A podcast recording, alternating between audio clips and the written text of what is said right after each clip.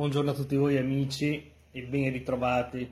Vi do il bentornato a questa nuova puntata della rubrica del lunedì della libreria esoterica Il Sigillo.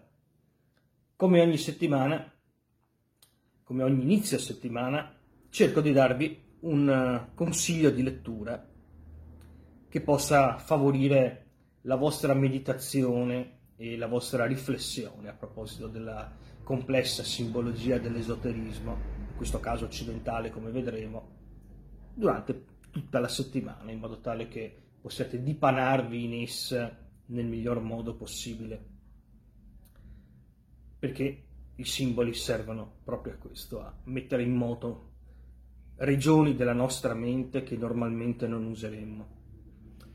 In questo caso il consiglio che voglio darvi è eh, strettamente tradizionalista, così come tradizionalista era l'autore stesso, un tradizionalismo strettamente ortodosso. Mi riferisco al famoso René Guénon. In, in questo libro, a cura di Sergio Castellino, edito da Bastoggi, si esamina quale fosse il pensiero di Guénon riguardo la massoneria. Abbiamo pertanto René Guénon e la libera muratoria. Un testo che attraverso gli studi compiuti da Guénon, le lettere con le quali cercava di eh, divulgare il suo pensiero e di chiarificare quale fosse realmente il suo pensiero riguardo questa importante organizzazione esoterica nelle sue varie sfaccettature, è tuttavia suddiviso in due parti. Nella prima parte possiamo osservare eh, quale fosse la struttura organizzativa della loggia massonica, delle varie logge massoniche anzi.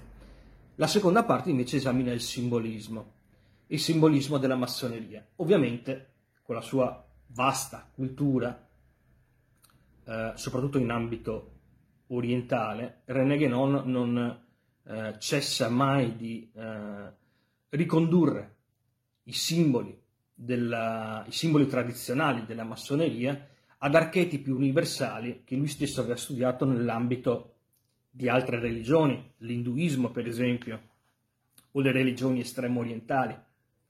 Di conseguenza la seconda parte è estremamente interessante perché vediamo come alcuni simboli utilizzati non soltanto dalla massoneria ma anche da altre organizzazioni simili quali la carboneria per esempio, possano, ricondot- possono tutti essere ricondotti a degli archetipi universali eh, ai quali la tradizione primordiale fa sempre riferimento. Adesso sentiamone un uh, breve passaggio tratto da le due colonne, ecco appunto il, il famoso simbolismo delle due colonne. Nella tradizione cinese il nord è il lato dello yin, mentre il lato opposto è quello dello yang. Questa osservazione potrebbe aiutare a risolvere la controversa questione della posizione rispettiva delle due colonne simboliche. Quella del nord deve normalmente corrispondere al principio femminile e quella del mezzogiorno al principio maschile. Da un altro punto di vista, la Shekinah è la sintesi delle Sephiroth, Ora nell'albero sefirotico la colonna di destra è il lato della misericordia e la colonna di sinistra è il lato del rigore. Dobbiamo dunque ritrovare questi due aspetti anche nella Shekinah. Infatti, se l'uomo pecca e si allontana dalla Shekinah, cade sotto il potere delle potenze che dipendono dal rigore.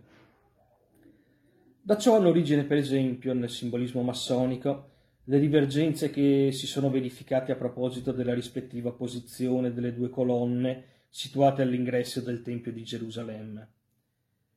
Eppure è facilissimo risolvere il problema rifacendosi direttamente ai testi biblici, a patto di sapere che in ebraico la destra significa sempre il sud e la sinistra il nord, la qual cosa implica che l'orientazione sia determinata, come in India, volgendosi verso est del resto, questa stessa modalità di orientazione è anche quella praticata in Occidente dai costruttori medievali per determinare l'orientazione delle chiese. Orientazione, per l'appunto. L'Oriente la, come dire, ex oriente eh, lux, cioè dall'oriente viene la luce, la luce della tradizione primordiale. Vedete come Genon prende in esame sì il simbolismo massonico, ma tenti sempre di, di ricondurlo a qualcosa di più vasto, di più universale. Quella stessa filosofia perennis che sembra soggiacere a tutte le manifestazioni della spiritualità umana. E lui, almeno in questo, bisogna dargli atto che sia stato realmente un maestro. Bene amici, per oggi è tutto. René Guénon e la libera muratoria vi aspetta eh, qui al sigillo e io sarò qui ad accoglierli domani, come ogni settimana. A presto e alla prossima puntata.